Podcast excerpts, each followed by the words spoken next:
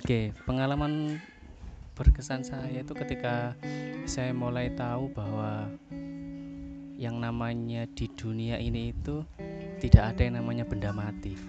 Itu pengalaman yang sangat berkesan.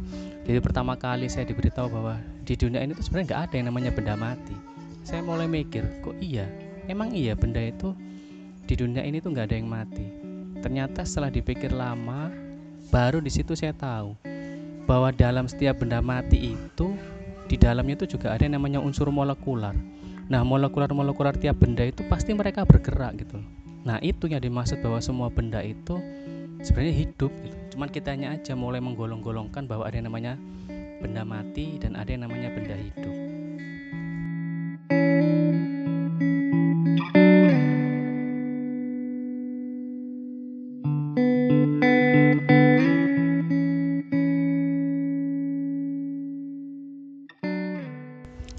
Kalau kita pikir lebih jauh, kita lihat dengan pengalaman, kita pernah melihat rayap muncul dari kayu. Nah, kayu itu kan sebenarnya benda mati. Tapi kenapa kok dia bisa memunculkan rayap gitu loh? Nah, di situlah bahwa yang namanya alam itu dia punya mekanisme sendiri.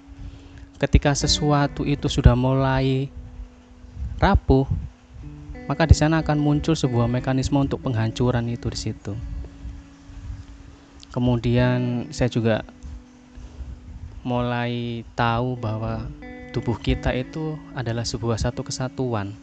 Antara jasad ada yang namanya software kemudian ada yang namanya ruh. Nah itu sudah satu kesatuan.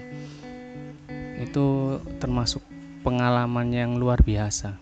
Bisa mengetahui hal-hal yang nggak banyak orang itu bisa ngerti sampai ke arah sana.